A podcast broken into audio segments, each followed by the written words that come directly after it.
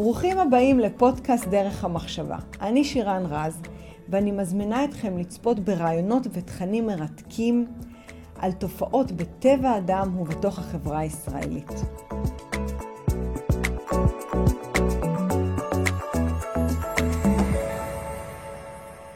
שלום לכל המאזינים, אני שירן רז, והיום אנחנו הולכים להבין את הקשר הישיר בין מהומות סטודנטים נוראיות שהיו בסין, שקדשו, רמסו וטנקים טיפסו עליהם ממש מאות הרוגים, לחברה ישראלית מדהימה שמייצרת תוכן, לדעתי האישית, בין המובילות היום במדינת ישראל.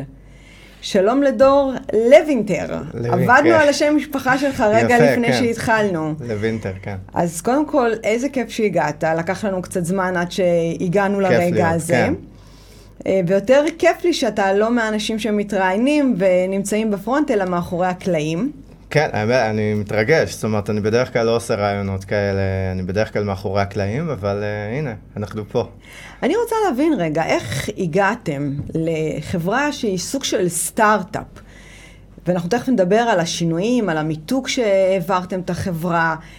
משלהי 1999, התמונה המדהימה הזאת, היא מדהימה בקטע היסטורי, פחות חיובית, על איש הטנק. בוא נתחיל רגע משם. משם, אוקיי. אז בעצם, איך הכל התחיל מבחינתנו?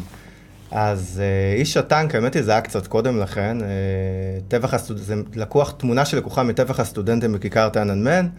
סיפור מאוד ידוע, רואים איזשהו אדם סיני כזה, עומד מול טנק.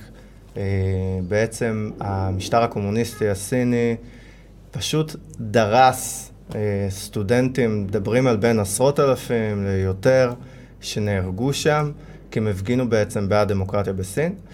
ומה שקרה זה שבאותו זמן היה בחור בשם ג'ון טנג, ג'ון אמריקאי, טנג ממוצא סיני, שכמה שנים אחר כך עשה את הדוקטורט שלו בארצות הברית, והוא מתחיל לשמוע ב-1999 שאנשים שוב נעלמים ברחובות בסין, והפעם אלו היו מתרגלי פלון גונג. לפי הערכות של המשטר עצמו בסין, מדובר בקרוב ל100 מיליון איש, כן. בסין ב-1999, והוא שומע על זה, והוא שומע על סיפורי זוועות, מעשי אינוס, עינויים, אנשים נזרקים לכלא בלי משפט. אני רוצה גם לחדד פה, בסך הכל, 100 מיליון האלה שנאסרו למחנות כפייה ועינוי, בגלל שהם תרגלו מדיטציה, אבל הלכו באיזושהי דרך רוחנית, זה היה בעצם החטא כן, שלהם. כן, בדיוק, פלון גונג או פלון דאפה זה בעצם שיטה מאסכולת הבודה, מי שמכיר, המטרה היא בעצם להגיע להערה, זה מבוסס על אמת, חמלה, סובלנות, הם עושים כמה תרגילי מדיטציה, והולכים לעבודה, לא נזירים או משהו בסגנון הזה, אנשים טובים, שביום אחד המשטר הקומוניסטי התהפך עליהם, כמו על רבים לפניהם, פעם זה הטיבטים, פעם זה עיקרים, היום זה האויגורס, בצפון המדינה, שגם כן מעבדים אותם בפרך. ופשוט, כשג'ון טנק שומע שהדבר הזה קורה, הוא אומר, קורה פה משהו בקנה מידה היסטורי.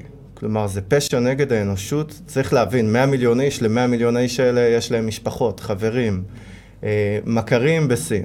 אפילו בסין של אז, שסין, תמיד מדברים על איזושהי מדינה גדולה, מדובר על תעשית המתמטיקה, 1-12, זה המון. זה מטורף, כן, זה מטורף. זה המון אנשים, ואז הוא אומר, רגע, אף אחד לא מדווח על זה.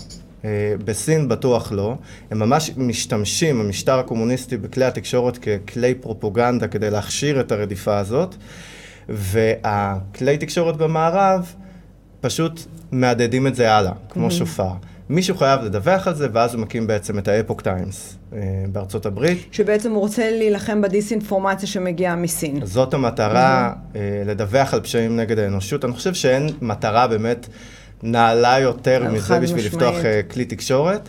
ולונג סטורי שורט זה הופך להיות אחד מגופי התקשורת הכי גדולים בעולם. היום הוא בין הכי גדולים בפרינט בארצות הברית. הם רק פרינט?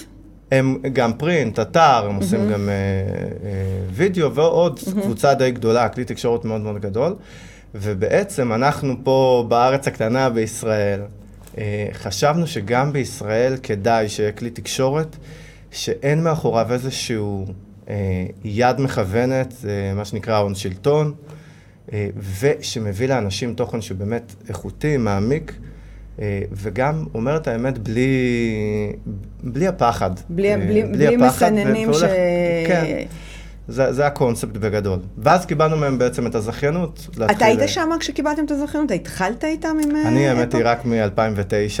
הכבוד הזה שמור לאנשים שאני יושב על, איך אומרים, על כתפי ענקים, זה... יש אנשים שהיו לפניי, אנשים שיסדו את האפוק, כמו דינה שעובדת אצלנו, דינה גורדון, כתבת בחירה היום, המנכ"ל הקודם, גלעד סלונים. זאת אומרת שבעצם קם בן אדם יום אחד והחליט שהוא רוצה לקחת את הרעיון הענק הזה ולחתוך את הדיסאינפורמציה ולהתחיל להדד את המציאות העכשווית, אבל זה כן נשמע שבעצם יש פה איזושהי אמירה שהיא כן פוליטית, נגיד דרך נגד דיקטטורה או נגד קומוניסטים, זאת אומרת, זה כן נשמע נימה פוליטית. אז איפה אתם בחרתם להיות מיוחדים? אני מבין מה את אומרת. קודם כל אפשר לקרוא היום לכל עשייה חברתית פוליטי, כן? אז אם רגע נצא מזה החוצה, אני רוצה גם להעביר איזשהו נושא. אחד, בעצם אנחנו, שוב, אין לנו את הכבוד להיות האפוק טיימס בארצות הברית, באמת מגיע להם פוליצר על כל מה שהם עשו, הם חשפו בזמנו גם את ההתפשטות של מגפת הסארס, ועוד סיפורים לאורך השנים. אנחנו פה בישראל הקטנה בעצם קיבלנו את הזכיינות להשתמש בשם, אפוק טיימס, ולהתחיל להוציא בעצם גוף תקשורת בעברית. והמטרה שלנו מן הסתם היא להביא לאנשים... גם כן, גם לדווח על פשעים נגד האנושות, אני לא חושב שזה דבר פוליטי. זאת אומרת, בשביל זה, בדיוק בגלל זה, קיימים כלי תקשורת. אני אגיד לך למה אני שואלת, למה אני עוצרת רגע. כי מה זה פשעים נגד האנושות? יכול לבוא בן אדם שנמצא בצד שמאל של המפה הפוליטית, ולהגיד, מה שאתם עושים לפלסטינאים זה... פשע נגד האנושות. יכול לבוא אנשים מצד ימין של המפה הפוליטית ויגידו, לא, אנחנו שומרים על עצמנו, אין פה, הפוך הוא, הם עושים לנו את הפשע. זאת אומרת, לפעמים אני, ושוב פעם, זו שאלה אולי קצת פילוסופית, על איפה אנחנו שמים את עצמנו מבחינת המיקום, כי תמיד יש צד אחד שנפגע. כן. ומה שאני שומעת ממך, שבעצם, אתה כן חשוב לכם לנטרל את ההיבטים הפוליטיים, אבל עדיין להביא... איזשהם סיפורים, אולי מגמות. כן, אני גם חושב שיש הרבה פעמים אי הבנה, זאת אומרת, המשטר הקומוניסטי הסיני הוא לכל הדעות, היום הוא מוגדר כאויב מספר אחת של המערב על ידי כל גופי הביון האמריקנים, זה לא, אנחנו לא מדברים פה על איזשהו קונפליקט פוליטי או משהו בסגנון הזה, זאת אומרת, הם לוקחים אנשים, מכניסים אותם למחנות ריכוז, מסתבר שהם גם קוצרים להם את האיברים. אוי ואבוי. כן, משתמשים בהם כבנק איברים חי. את היום יכולה להתקשר לבית חולים ממשלתי בסין, ולקבוע השתלה לעוד שבועיים. עכשיו, מה זה לקבוע השתלה לעוד שבועיים? אתה רואה, הפנים שפשוט קפאו רגע. אז הם לוקחים בן אדם חי ומוצאים להם איברים בזמן שהם בחיים? מה זה? מוצאים להם איברים מהגוף בזמן שהם חיים? כן, דברים מזעזעים, אני לא רוצה להיכנס לזה כי זה לא... אוי ואבוי. לא הסגנון של הפודקאסט, אבל דברים מזעזעים, מעשי אינוס, הזמנו לפה לאחד האירועים שלנו, אני חושב שזה היה לפני 2 או 3 שנים, את ג'ניפר זנג, סינית, שנכנסה לאחד מבתי המעצר בסין, בדיוק בגלל היותה מתרגלת פלון גונג, וסיפרה דברים, תקשיבי. קשה לי להגיד את זה, אפילו מברשות שיניים שדחפו לה למקומות שאסור להגיד בפודקאסטים, חשמול, דברים שהם לא מהעולם הזה. אנחנו לא מדברים, המשטר הקומוניסטי הסיני, על פי, לא משנה איזה צד פוליטי, זאת אומרת, יש אנשים שיגידו, תראו, מבחינה פוליטית צריך לשתף את הפעולה, לעשות עסקים וכך וכך, ואחרים יגידו, לא, יש פה שאלה של מוסר גדולה יותר, של מי אנחנו רוצים להיות. זאת כבר שאלה שאפשר לדון בה, אבל זה לא משחק פוליטי, כלומר, מדובר באנשים שנרדפים בגלל אמונתם, אין פה איזשהו, זה שונה מאוד מאיזשהו קונפליקט פוליטי, אפשר לתייג אותו בצורה הזאת, ובמקרה הזה אנחנו מאוד מאוד ברורים. כלומר, ברגע שיש דבר כזה, אני לא חושב שיש איזשהו כלי תקשורת היום בעולם שיגיד משהו אחר בנושא הזה, שינסה לתייג את ה... אז למה אתה בחור צעיר, בן 35 פחות או יותר, למה החלטת ללכת ולהיות מנכ"ל של החברה הזו? בערכים שלך, אז קודם כל, הלכת והחלטת להיות מנכ"ל. או שלא החלטת, אולי מישהו החליט עבורך. כן, אז לא, אז אני אספר את הסיפור מלכתחילה. בעצם אני הגעתי בעקבות אחי הגדול, אייל, שהוא גם העורך הראשי היום של מגזין אפוק, והוא בעצם הגיע לאפוק מלכתחילה, היה באזור, אני חושב שזה היה 2008, לפיד זכויות האדם. זה היה איזשהו מין אירוע כזה מתגלגל שהסתובב בכל העולם, ודיבר על הנושא של זכויות אדם, אז גם הייתה שפסה האולימפיאדה. והגיעה לארץ אותה ג'ניפר זנג, שהזמנו לאירוע לפני 2-3, והיא סיפרה את כל הסיפורים המזווים האלה, ואייל ראה שהיחיד שמדבר על מה שקורה היום בסין, ועל ההפרות זכויות אדם בקנה מידה היסטרי, זה אפוק טיימס. ואז הוא אמר, אני רוצה להיות שם. אני הגעתי בעקבות אייל כבר הרבה דברים שעשיתי בחיים שלי. הוא האח הגדול, אני מבינה. והתחברתי לעיקרון. מה זה? הוא האח הגדול שלך. הוא האח הגדול, כן. למרות שתמיד אני מגיע למקומות בסוף, אני מנהל אותו במילואים אפילו, בסופו של דבר הגעתי לאותה יחידה שהוא נמצא בה במילואים, והפכתי להיות הקצין שלו. באפוק אני התחלתי בכלל מהבסיס, התחלתי... בעיקר במחירות, הייתי מנהל מחירות באיזשהו שלב, ואז הפכתי להיות מנכ"ל ב-2014, זה לא ש... זאת אומרת, גדלת מתוך המערכת. ודרך אגב, זה אג'נדה הפנימית שלכם היום, של לגדל אנשים מתוך המערכת. איך מדבר גם על החברה עצמה, איפה היא הייתה ולאן לקחת אותה, ואם יש עוד איזה שהם מטרות על שאני מניחה שכן, שבעצם נכנסת לאיזשהו עולם שאחרים יכולים להגדיר אותו כעולם... שכבר נעלם, כמו סוג של דינוזאור, שזה בעצם הפרינט. הפרינט, הרבה יגידו לך, תקשיב, דור, מה יש לך? זה להיכנס ל... הפרינט מת. מת, הוא מת. אני זוכרת, בזמנו שהיו לי שיחות עם מנכ"ל של מסע אחר, שמסע אחר היה וואו, אני זוכרת, היינו מחכים למגזינים לראות מה קורה בעולם. וגם הם עשו איזשהו תהליך, עברו לאינטרנט, הבינו שכבר אנשים לא יקראו, ואתם דבקים במסורת העתיקת יומין הזאת אפילו. אז הרבה אנשים אמרו לנו לאורך הדרך שהפרינט מת. רק אני רוצה רגע להתייחס גם לשאלה הקודמת שנתת, אז האם אנחנו מגדלים אנשים מתוך המערכת, אז בטח נדבר על זה אם תרצי. כן, אני רוצה. אבל התשובה היא שברור שכן. זאת אומרת, אנחנו חושבים שאנשים...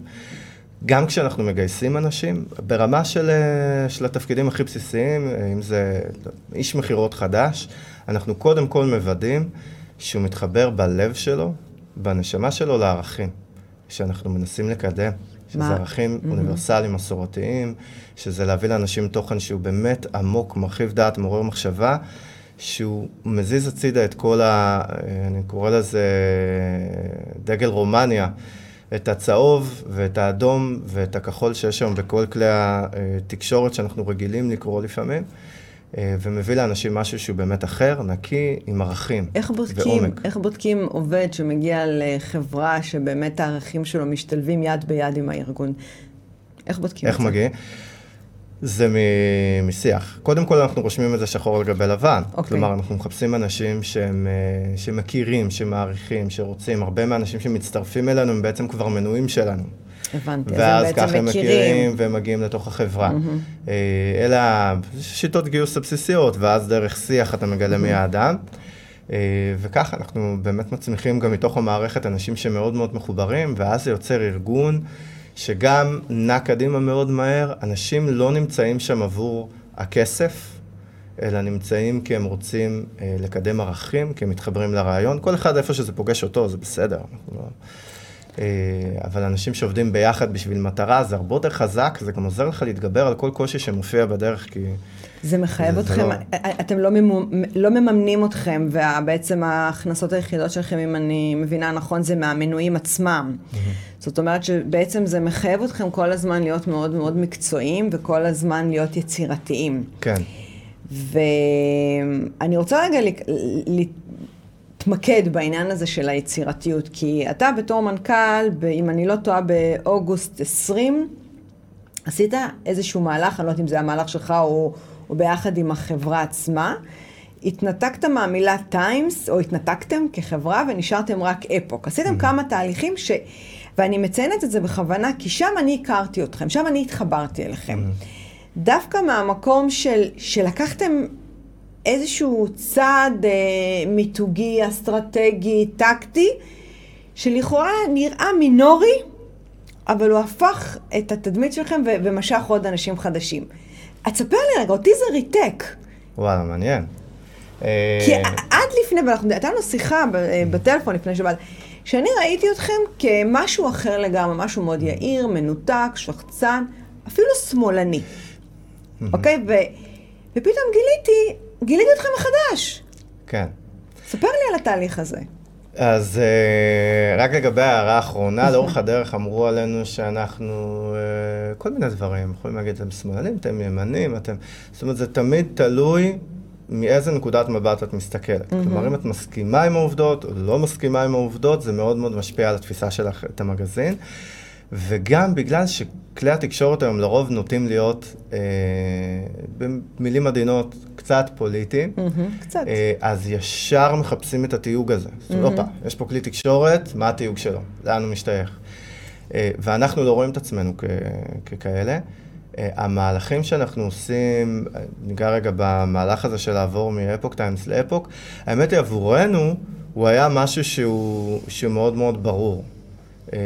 וזה היה בעיקר לעצב את לחדד את הזהות שלנו לעצמנו בצורה יותר מדויקת. המטרה בעיקר הייתה להבהיר, שניתן לך את זה אפילו ברמה הטכנית. קודם כל, אפוק ואפוק טיימס אלה שני מוצרים שהם נפרדים, זה לא אותו מוצר. אפוק טיימס זה עיתון בחול, מגיע להם פוליצר, כל מה שהם עשו, אמרתי כבר, ואפוק זה מגזין, מגזין אפוק, מגזין אחר. וגם כשישבנו על הלוגו, אז ניסינו לחשוב, אוקיי, אז איך נראה לוגו של אפוק? מה אנחנו עושים ואיך אנחנו מעצבים אותו? זה לא סתם איזשהו פונט, היה מסביב זה ממש חשיבה ודיון, וניסינו לבטא את מה שאנחנו מאמינים בו, את מה שאנחנו גם יצרנו, ואת מה שהמנויים שלנו גם מתחברים אליו, שזה אותם ערכים, מה שאני קורא לו ערכים אוניברסליים, ערכים אוניברסליים מסורתיים, דרך הלוגו, דרך העיצוב, דרך השם, דרך מה שאנחנו עושים. ולנו זה עשה סדר. זאת אומרת, אוקיי, אנחנו ברשות עצמנו, אנחנו צריכים לפתח איזושהי זהות שהיא שלנו, וזה היה בעצם הכיוון. עשינו את זה ביחד, שום מהלך הוא לא... אתם ממש יושבים בחדר ועושים חשיבה, סיור מוחות, כולם מעורבים. כן, לשמחתי יש סביבי אנשים סופר מוכשרים. אני משמש רק בתפקיד של המנכ"ל, כלומר, אני ממנכ"ל, אז יש לי אחריות לעשות את הדברים שאני עושה, אבל אני סביבי אנשים סופר יצירתיים, סופר מוכשרים שעושים את כל הדברים. תמיד ביחד. אתה חוזר הרבה על הערך של המסורתיות. נעצור על פה רגע. מסורתיות זה בעצם לשמר, לא יודעים להגיד לקדש, זה מילה קצת גדולה, אבל לשמר את מה שהיה, כי האני מאמין של המסורתיות זה שאם אתה ממשיך ומטפח את הערכים המשפחתיים של מה שהיה, יכול גם של היהדות, גם אם אתה לא יהודי דרך אגב, אז אתה בעצם שומר על איזשהו דבק, אתה מבין מאיפה באת, אתה יודע לאן אתה הולך, זאת אומרת, אני חושבת שהקרקע הזאת היא הרבה יותר פוריה, כשאתה לא קוטש או מוחק את מה שהיה, לעומת דעה אחרת שהרבה יותר פרוגרסיבית, כן. לדעתי שאתה כל הזמן עם הפנים קדימה ומוחק את מה שהיה. איך זה בא לידי ביטוי אצלך בחיים? אז... בחיים? בחיים. אופה, התקלת אותי. אני יודעת. לא, חשבתי שאנחנו עושים שיח מקצועי בלבד. לא, אנחנו פודקאסט. האמת שכיוון שאנחנו כל כך מנסים לדבר את הדבר הזה דרך המגזין, וחשוב לי אגב לציין, זה לא שמרנות, כלומר גם ניסו להדביק לנו איזשהו לייבל כזה, אבל זה לא המצב. הקונספט הוא נורא פשוט, הערכים האוניברסליים המסורתיים, זה משהו שהאנושות, הסתמכה עליו במשך אלפי שנים ובנתה עליו את כל התרבות שלה. וזה מה שהחזיק אותנו כל כך הרבה זמן. ואנחנו בניגוד לאווירה של לשים ללאג את כל מה שהיה בעבר, זה פרימיטיבי וזה ישן, וכל מה שהוא חדש, מתקדם, פרוגרסיבי. הוא האולטימטיבי, ואנחנו מתקדמים לכיוון איזושהי... הערה גדולה. הערה אולטימטיבית גדולה. זה נראה לנו משהו שכן צריך לגעת בו, ולכן אנחנו כן מקדישים, נותנים הרבה מאוד כבוד גם למסורת ולעבר ולמורשת ולערכים מהעבר, וגם הם מביאים מחקרים סופר מתקדמים והכי חדשנים בתחום, בחיים האישיים. האמת, מה שהכי פוגש אותי זה שאני קורא את המגזין, ואז אני מביא עם זה דברים הביתה. זה יכול להיות כל דבר סתם. באמת? אתה קורא את המגזין ומביא את זה הביתה? זה הכל. אני קורא, קודם כל אני קורא את המגזין כאחרון הקוראים לגמרי. וגם הרבה מאוד מהדברים שאנחנו מביאים ברמה העסקית, כלומר יצירתיות או לעשות איזשהו מהלך, אז אנחנו קוראים את זה במגזין, זאת אומרת, אנחנו עולים על איזשהו משהו, ואז אנחנו מנסים ליישם אותו בארגון. סתם, נתן לך דוגמה, חוכמה עתיקה שעבדה, איך להיות אדם על פי קוד האבירות. אוי, חפתי את המאמר הזה. אז כתבה מרתקת, אין לנו זמן ממש לדבר על זה, אבל... אני מרשה לך להגיד במשפט, כי זה אחד המאמרים היותר מצוינים שלכם, כולם טובים, אבל זה... אני לא רוצה לעשות ספוילר, אבל בגדול, תמיד מתייחסים, האבירות, או תמיד מתייחסים, יש כל מיני מושגים כאלה, ימי הביניים, זה איזו חבורה של גברים שמתקדשים עם חרבות, ואת יודעת, מפילים אחד את השני לבוץ, ותופסים נשים בשיער, אבל זה לא נכון. כלומר, בתרבות של העבר היו ערכים וקודים של מוסר ששימשו את האנשים כדי לאמוד את עצמם, להיות אנשים טובים יותר, להשתפר, לעלות ברמה. נתתם שם דוגמה מדהימה על הטיטניק וספינות אחרות שבתקופות יותר מאוחרות, שבעבר אם ספינה הייתה טובה או היה איזושהי מצוקה, אז הגברים ישר דאגו לילדים ולנשים. ככל שהזמן התקדם, הם פשוט דאגו לעצמם. ויש לי תמיד איזושהי אמירה מצחיקה כשאתה יוצא, טוב, זו אמירה אישית שלי, כשאתה יוצא עם גברים באירופה שעדיין יש להם איזשהו קוד מוסר, זה לא ג'נטלמן, זה קוד האבירות, אז הם מושכים את הכיסא, נותנים לשבת, ובארץ שאתה יוצא לדייט, אז קודם כל הם מתיישבים, אחר כך הם מחכים לבחורה שתתיישב. כן. אז אני חושבת שמצד אחד זה באמת מדהים שאתם מביאים דברים עתיקים עם מחקרים עדכנים, אבל זה מתיישב בצורה מאוד מדויקת עם התרבות הישראלית. זאת אומרת, בדיוק כמו קוד האבירות, שמישהי שנמצאת נגיד בעולם דייטים, או נשואה, אז פתאום היא מבינה דברים דרך המגזין. אתה אמרת את זה לפני רגע, שאתה לוקח את זה הביתה. אז גם הקוראים לוקחים את זה הביתה, על המאמר על הפמיניסטיות. אפילו כתבה על נימוסים, זו דוגמה, על הקשר בין נימוסים למוסריות, זה גם כתבה שהייתה אצלנו, פתאום אתה חושב על זה. אתה יודע, תמיד נימוסים נתפס כאיזה משהו, אתה אפילו מעיק, מציק, ולמה צריך את הדבר הזה? כלומר, יש איזה קטע כזה מתקדם של ההגבלות והחוקים, זה משהו שצריך לשבור ולנפץ ככל שאתה מתקדם. ואנחנו אומרים, רגע, לא, יש איזשהו היגיון מאחורי זה, ויש קשר מאוד מאוד חזק, גם בין ההתנהגות של האדם על פני השטח, לבין המוסריות הפנימית שלו, של איזה מין אדם הוא. וזה משהו שאתה מביא הביתה, ופתאום אני, איך שאני מסדר את הצלחות, אני קורא את הכתבה בדיוק, כאחרון הקורא, פתאום אני חושב על זה, או איך אני מדבר, איך אני מתבטא, איך אני ניגש לאנשים אחרים, זה חלק מהעניין, זה מדהים. אתה מזכיר לי איזושהי אמירה שאמר בני גאון, שאתה לא יכול למכור מוצר שאתה בעצמך לא משתמש בו. אתה לא יכול למכור שוקולד אם אתה לא אוכל את השוקולד, אתה לא יכול למכור חלב אם אתה בעצמך לא שותה את החלב. אז במקרה שלנו זה קל מאוד. ובמקרה שלך אתם ממש חיים את העולם הזה. כן, אנחנו משתדלים, ואני חושב שגם בגלל זה זה מורגש. אתם גם עשיתם כמה שינויים טכנולוגיים. ראיתי... גם התמונה שלי מצולמת אצלכם, אז בגלל זה אני יודעת, שאנשים ששיתפו את עצמם קוראים ושמו השטג זמן איכות. כן, מה שקראנו לו קמפיין זמן האיכות שלי. עכשיו זה מטורף, כי בעצם, וזה שאלה שאני תהיתי עם עצמי ואני רוצה תשובה ממך, הרי היכולת של חברה, של ארגון, לקרוא את הכאב או את הצורך של הלקוחות שלה, במקרה שלכם הקוראים, זה משהו שהוא מיומנות מאוד מאוד חשובה והכרחית, ולא תמיד אפשר לעשות את זה. ותמיד איתכם נדמה שאתם מזהים צעד לפני ומה הקוראים צריכים, כמו עם הקמפיין הזה. עכשיו, אני יכולה להגיד לך שכל מי שאני מכירה שקורא את המגזין שלכם, מחכה לרגע הזה, דיברנו הרי על הפרינט שהוא הולך ונעלם, ופה בעצם אתם מחדשים איזשהו צורך פנימי שלנו כקוראים, ביום שבת, לקחת, או זמן אחר שהוא פנוי לנו, לקחת את המגזין, וזה באמת זמן שלנו עם עצמנו ועם המגזין. זיהיתם את זה, עשיתם את זה קמפיין, ראיתי את התמונות המדהימות. איך זיהיתם? אז קודם כל, שוב אני אומר, יש סביבי אנשים סופר מוכשרים. איך? מה הם אמרו לך? סופר יצירתיים. ספר לי, תגלה לנו את הסוד שלכם.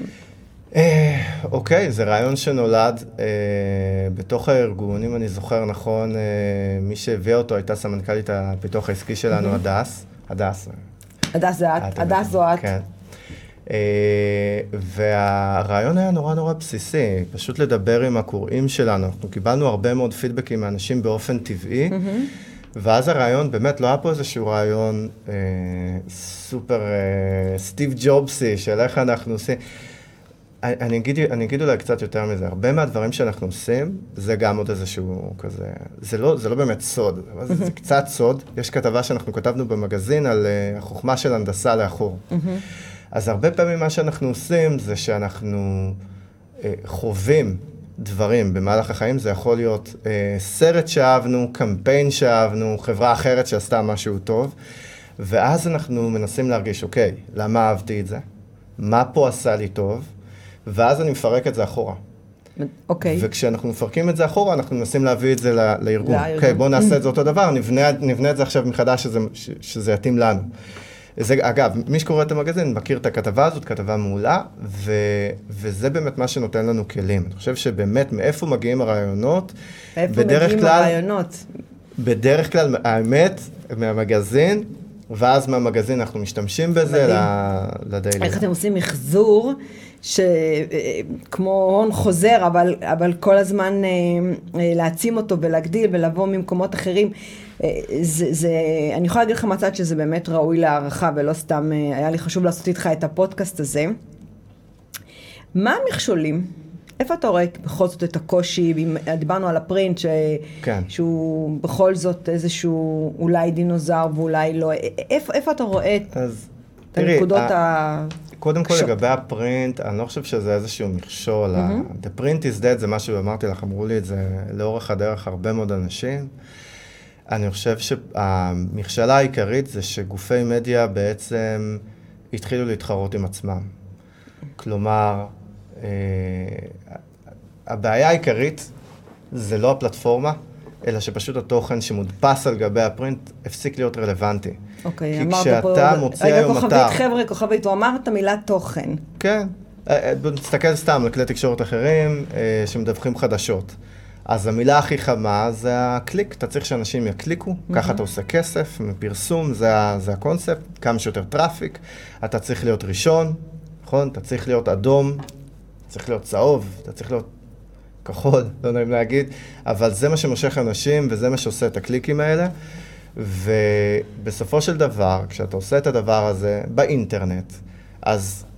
העיתון שאתה מדפיס ומגיע לאנשים ב-7 בבוקר, הוא פשוט כבר לא רלוונטי, כי עד 7 בבוקר האתר שלך יתעדכן כבר מלא פעמים. והתוכן פשוט הפך להיות לא רלוונטי. הדבר השני הוא שבעבר, אני חושב שזה היה, ניקח את שוק התקשורת, נאמר, ונדמיין אותו כמו איזה פלקט לבן. אז בא מישהו ואמר, אוקיי, אני צריך לבלוט, אני צריך לנצח את השוק, אני אשים עליו מדבקה אדומה. גדולה כזאת באמצע. הוא שם את המדבקה האדומה, ופתאום הוא הכי בולט. ואז מישהו אחר אמר, אוקיי, הוא שם מדבקה אדומה, אני אשים מדבקה כחולה. ומישהו אחר נשים מדבקה צהובה, ואז האחר אומר, אוקיי, שחורה, ופתאום הלוח הזה מתחיל להתמלא בנקודות, וגופי תקשורת באמת מצליחים לצמוח ככה. זאת אומרת, זאת אסטרטגיה שעובדת. אבל עד מהרה, הפלקט הזה הופך להיות פשוט בלגן של צבעים. ואז באפוק, מסתכל על הלוח הזה, ואומר, רגע, אני אקח את הפלקט הזה ואני אעשה, הצבעוני, מלא צבעים, אין בו נקודה אחת של לבן, אני אעשה נקודה עגולה, לבנה, בועקת באמצע הדף. ופתאום זה הדבר הכי בולט בדף. זה ממש בלו אושן, תיארת לי עכשיו את הספר, מ-רד אושן, אסטרטגיה מטורפת, מצאתי לכם את הנישה שלכם, שאין עליה, אין שם קרבות. כן, בדיוק, עכשיו, ואז הפרינט, לא פרינט, תעשה את זה באתר, תעשה בעצם וידאו, תעשה בעצם הרצאות, תעשה את זה בכנסים, זה לא משנה, כלומר, התוכן הוא באמת המלך, והפלטפורמה היא רק השיטה לדליברי, שאפשר לשכלל אותה כל הזמן, לעשות אותה יותר טובה, יותר יפה, אבל זה לא משנה. מחר ימציאו VR, אז אתה צריך לעשות את זה ב-VR.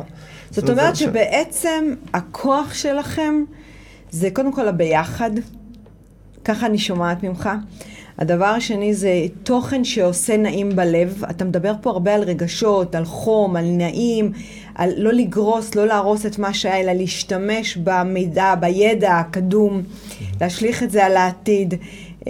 אתם, נשמע שאתם פשוט מוטרפים על מה שאתם עושים. רוב המקומות עבודה, אני חושבת, אנשים מגיעים לעבודה ומרגישים שהם או סוג של עבדים, או מתי נגמר הזמן, או לא כיף להם, לא נעים להם.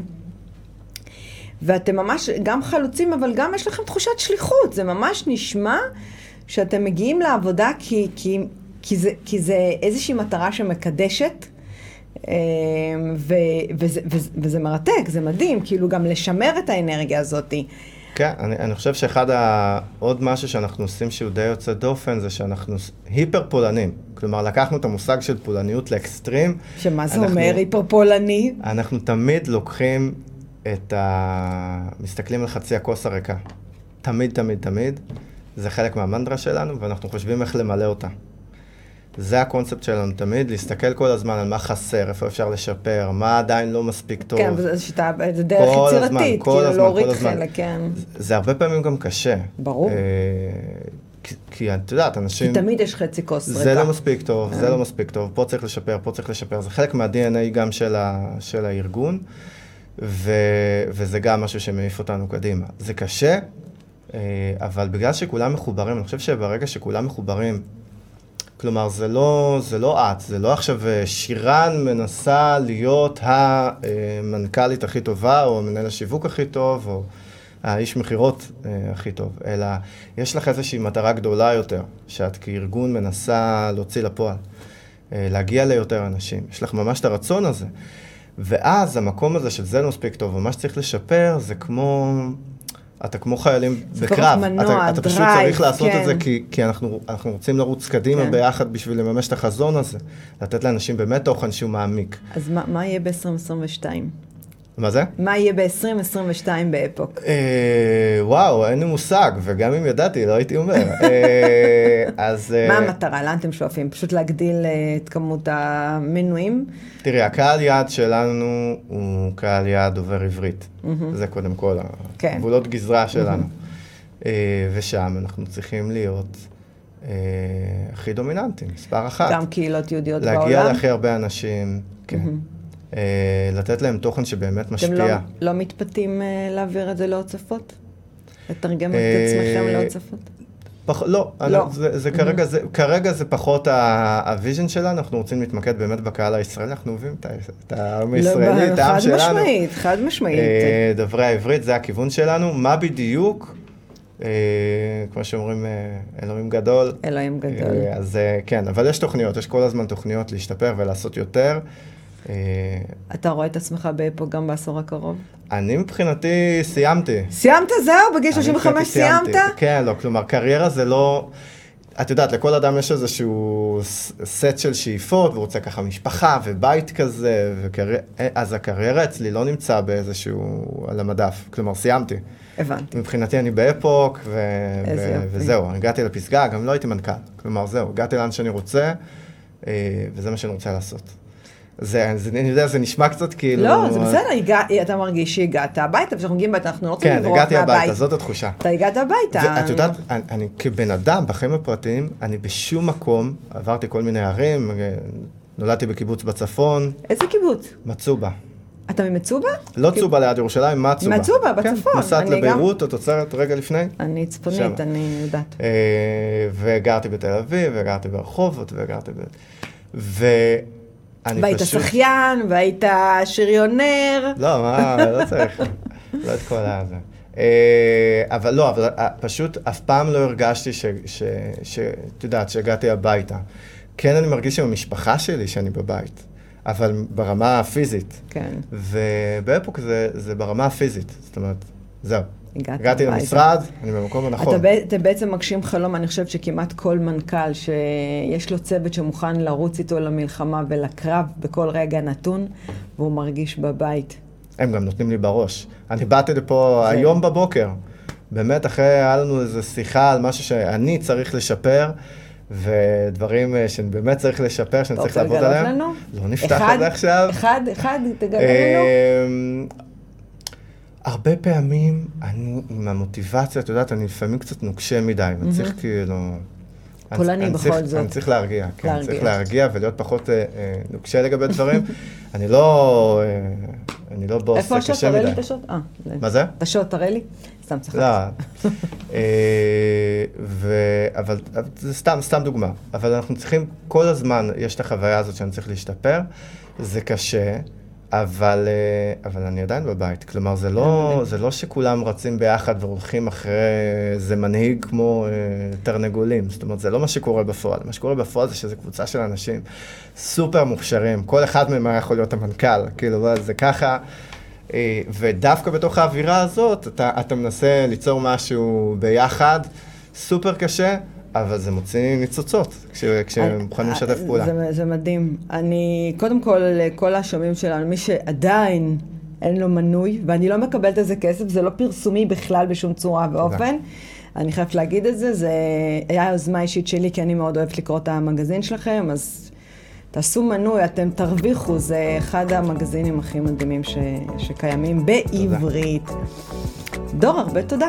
איזה כיף שהיית פה. תודה.